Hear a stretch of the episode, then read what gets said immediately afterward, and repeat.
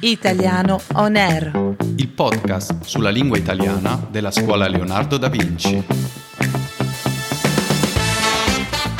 Buongiorno a tutti e benvenuti a una nuova puntata di Italiano On Air, il podcast della scuola Leonardo da Vinci sulla lingua italiana. Buongiorno, da una Torino freddissima. Eh, lo so. Perché? Fa freddo anche a Firenze? No, perché ho passato il weekend in Piemonte ed era davvero molto freddo. Ah, e non sei passata a trovarmi? No, perché non ero a Torino, ero a sciare al Sestriere. Uh, che bello! E vi siete divertiti? Sì, moltissimo. Sai che ho scoperto che il Sestriere è molto amato dagli abitanti delle regioni nord europee? Davvero? Sì, perché è ben collegato da Torino. Quindi si arriva in aereo fino a Torino e poi da Torino in autobus o treno fino al comprensorio sciistico.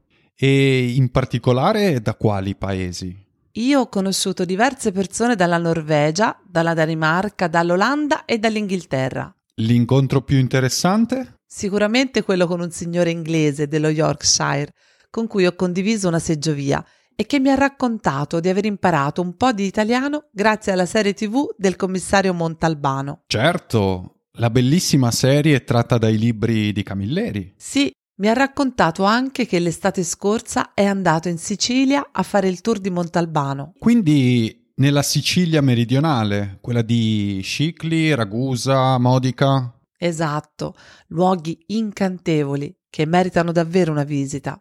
E poi non sapevo che il commissario Montalbano è stato trasmesso in oltre 65 paesi tra Europa, Gran Bretagna e Stati Uniti. Davvero? Neanche io lo sapevo. Anche le opere di Camilleri sono tradotte in tutto il mondo. Sono oltre 30 le lingue in cui sono tradotti i suoi libri. Che bello, in una puntata abbiamo percorso l'Italia da nord a sud. È vero. Sicuramente sia la serie TV che i libri di Camilleri non sono semplici per uno straniero, perché l'italiano si mescola con il dialetto siciliano. Però il loro fascino è innegabile. Sono contenta che abbiamo avuto l'occasione di ricordare questo fantastico scrittore scomparso da pochi anni. Bene, e adesso approfittiamone per imparare qualche termine nuovo. Tu hai condiviso una seggiovia con il signore inglese appassionato di Montalbano. Condividere significa possedere qualcosa insieme oppure partecipare insieme. In questo caso avete partecipato insieme alla risalita in seggiovia. Ad esempio, si può condividere un'emozione, cioè provare la stessa emozione in uno stesso momento, ma può significare anche offrire qualcosa di nostro ad altri.